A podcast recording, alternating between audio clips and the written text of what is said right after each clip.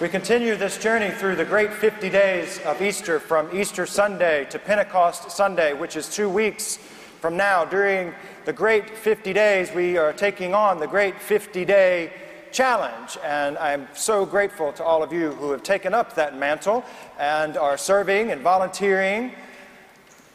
You're sharing your stories of transformation, you're sharing your resources, you're doing so many things to be creative during these great 50 days. We're making this journey uh, as we are looking at the book of Acts. Uh, it's written by Luke, who is the patron saint of the arts, and Luke is always painting with brush and with palette uh, an image for us about the wideness and the depth of God's love. So we've, we've looked at several key stories. In two weeks, we will read the Pentecost event, the birthday of the church, the explosion, if you will, of the Holy Spirit, which set all of this in motion. But for today, we're in the 10th chapter of the book of Acts. So I want you to find a Bible there in your pews or one you brought with you or on your tablet or your device and turn to Acts chapter 10. We'll pick up in verse 44, but I want to set up this story because it's so important uh, to the scope of, of God's mission and to why we're all here today. This is part of what Acts 10 is telling us. There's two people who we'll mention today. One is Cornelius. Luke is painting for us and telling us that Cornelius was an official in the Roman army. He feared God, he prayed without ceasing and he gave generously, lavishly to people who were poor. Cornelius prayed to God, and while he was praying, he heard God's voice. He said, Lord, what is it that you want? He said to Cornelius, I've, I've heard your prayers, I've seen you caring for the poor. I want you to go find Peter, my disciple. The story then continues, and Peter uh, we're told, is, is hungry. He needs a snack. And it's interesting because uh, Peter says he was hungry, but he went to pray up on the roof while his food was being prepared. Now, I don't know what was being prepared or how it was being prepared, but it sent Peter to the roof to pray. There's something there for another day. We can look at that. Here these two guys are Cornelius and Peter praying. Peter hears a voice, has a vision. Cornelius hears a voice and has a vision. And Peter is so caught up. He wants to spend time with Cornelius in Cornelius's home. But he says, Lord, I can't go to his home because I can't eat what he can eat. What, what he's going to offer me is, is unclean, and I, I, can't, I can't eat what he can eat and what he's offering me. To which God said, Don't worry about it, Peter. You're asking the wrong, the wrong question. What God has made clean, don't call it profane. So Peter, with great joy, says, I truly understand now that God shows no partiality, and he begins to preach. He begins to share the story of Jesus and his ministry, his death, his burial, his resurrection, and how the disciples and Cornelius now have met one another. And that's where we pick up in verse 44. These, these short verses are very telling of the scope of the mission. Listen for the word of the Lord. While Peter was still speaking, the Holy Spirit fell upon all who heard the word. The circumcised believers who had come with Peter were astounded that the gift of the Holy Spirit had been poured out even on the Gentiles, for they heard them speaking, the Gentiles, in tongues and praising God. And Peter said, Can anyone withhold the water for baptizing these who have received the Holy Spirit just as we have? So Peter ordered that the Gentiles be baptized in the name of Jesus Christ. And then the Gentiles invited Peter to stay with them for several days. This is the Word of God for the people of God. Thanks be to God. Today's theme is all about surprises. Eastertide is all about surprises. I confess to you this morning that on a basic level, I would much rather be disappointed than surprised, caught off guard. oh, I don't know what that says about me. It says something. But this past week, God showed God's sense of humor and brought a week that was full of surprises. As most of you know, some of us traveled to San Francisco for the final inspection of our brand new organ that they tell me is actually going to fit in these chambers. That's what they say. I believe them. The Schoenstein team will be here on site this coming week to inspect our work, and then on June the 7th, 18 wheelers arrive and begin unloading and staging, and for the next three, three and a half months or so, the installation process for our new organ will ensue. Well, I've been quite giddy, actually, about hopping back on an airplane. I haven't flown in two years, and, and I've missed it. But I was surprised by a couple of things. I did not anticipate the emotional response of the chaos of being in an airport terminal, if I'm being honest. It was so lovely to see people running down the terminal to catch their connector flight and panting. Oh, what a beautiful sight that was. And to hear cranky passengers again fussing with each other and their travel companions and with those at the desk, and, and then to dive into the stream of all those TSA checkpoints where, I don't know, everyone's out of sort. We're, you know, beltless and shoeless and phoneless, and we actually have to look one another in the eye. Who knew that a TSA checkpoint could be so unifying for people? I didn't. I was surprised at how much I would enjoy that beautiful chaos of an airplane terminal. Well, I was surprised again when I visited the factory where our organ is being built. This company is, is truly building our organ by hand from scratch. Uh, the tour was uh, this hybrid of the show Modern Marvel with how it's made. I, you know those two shows?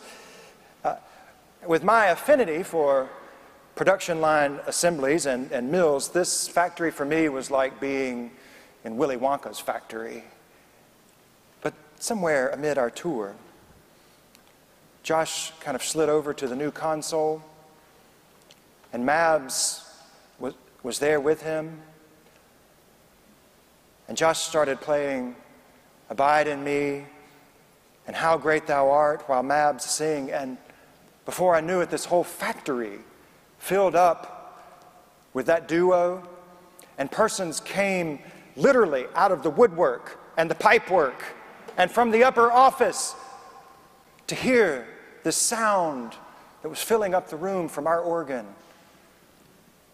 and from Mabs's voice. And there were some tears there. I tried to convince them that it was the San Francisco pollen, but there is no such thing as San Francisco pollen in California. I was not expecting to feel the power of the Holy Spirit in an organ factory. I was quite surprised. Our text today, it's one of surprises. It's one where the Holy Spirit shows up and surprises Jews and Gentiles alike.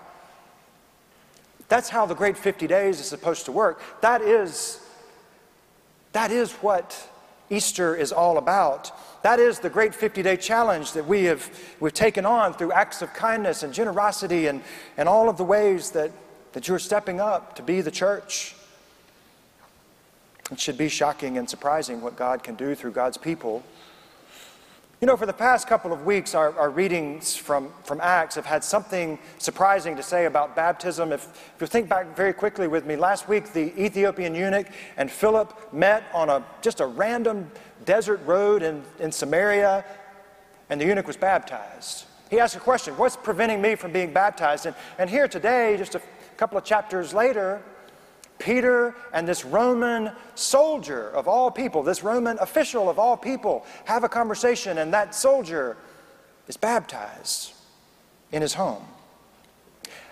That made me start thinking about Magnolia's baptism today and Sloane's baptism and the vows that, that Riley took in saying yes to Jesus this morning, we say them every week. I don't ever want us to gloss over these questions in our bulletin.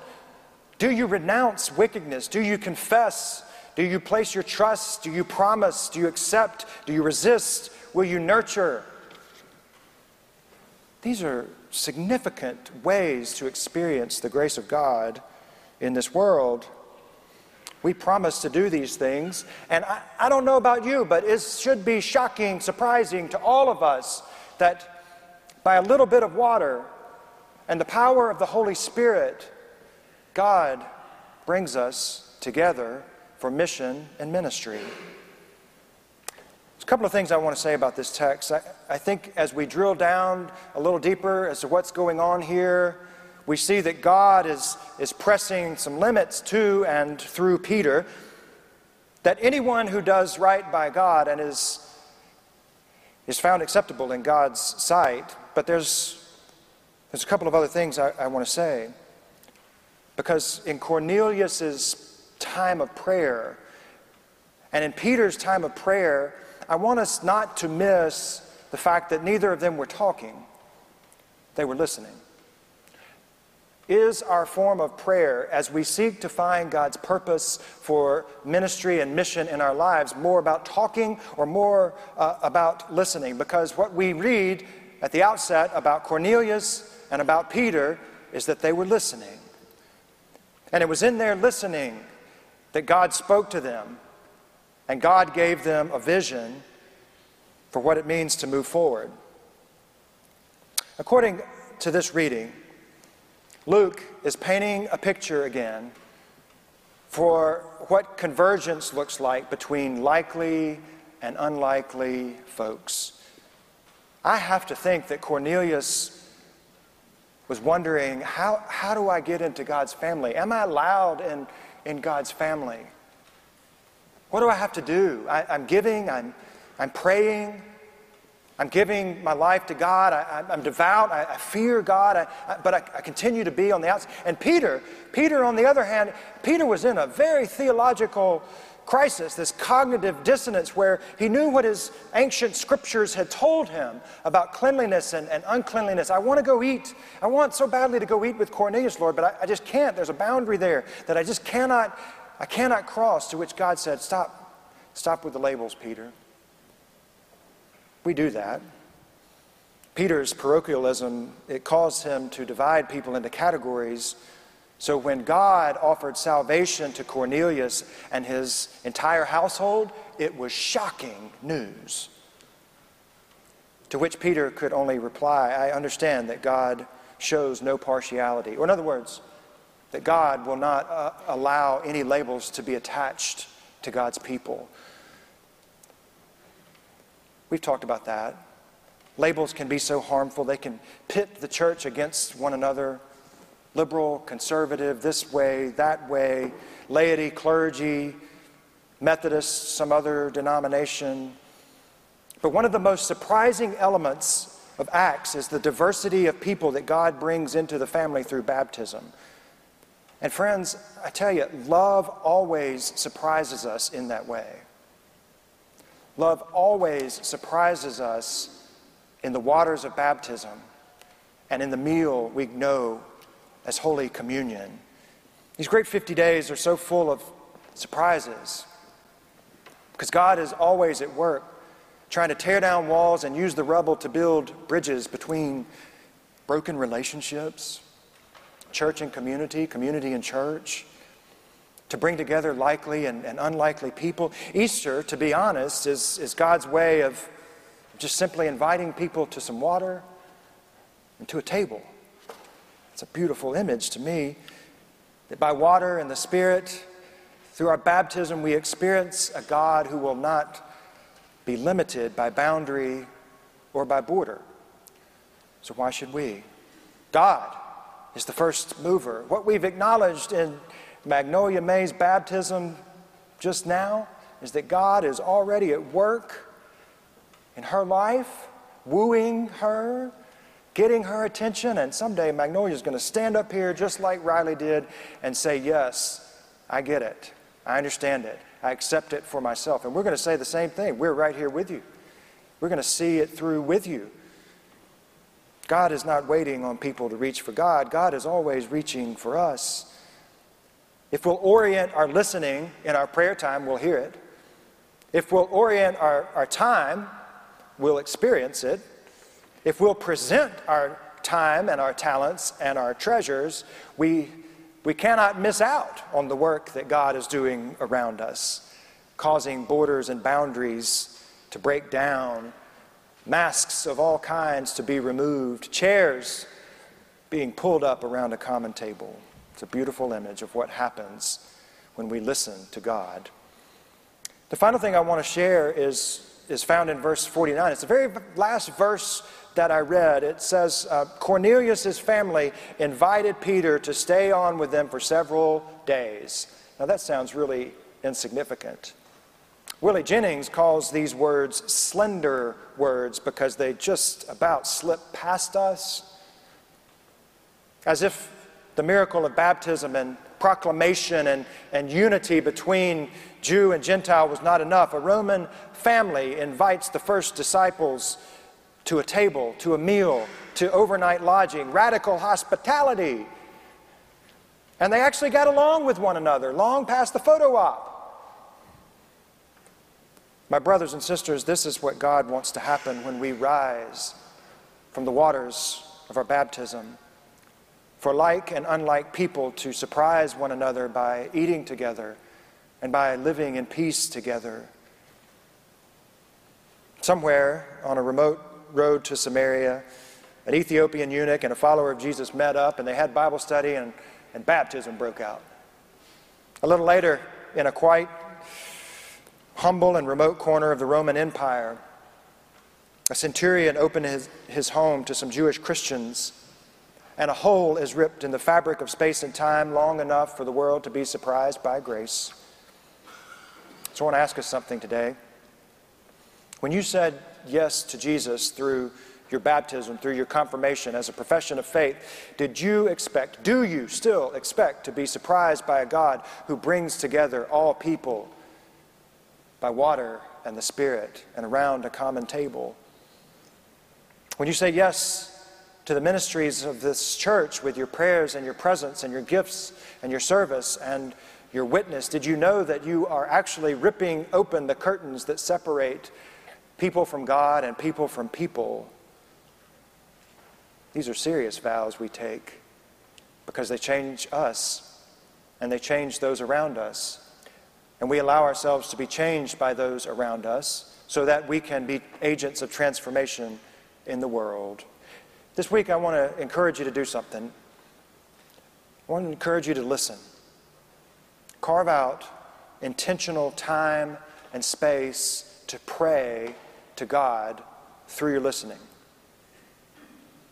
And in your listening, I pray you'll hear a voice and a vision, and maybe you'll think of a Roman centurion or a Jewish fisherman, or you'll be a Roman centurion or a Jewish fisherman by listening or sharing a story together.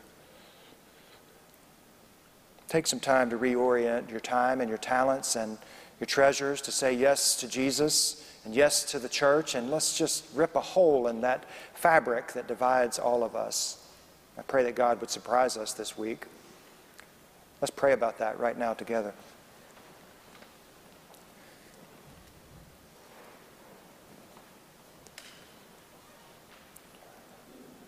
Lord, in our silence, in this very moment,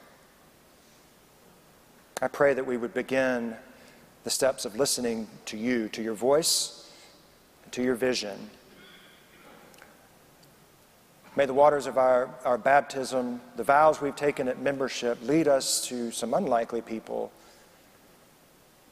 Maybe to ask questions about our, our own faith, maybe to listen to others and to hear their questions.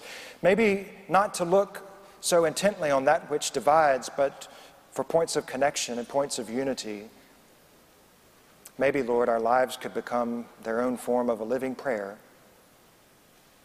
We pray, Almighty God, that we would be the church who remembers the vows we've taken at our baptism and seeks to be the light of Christ through word and deed.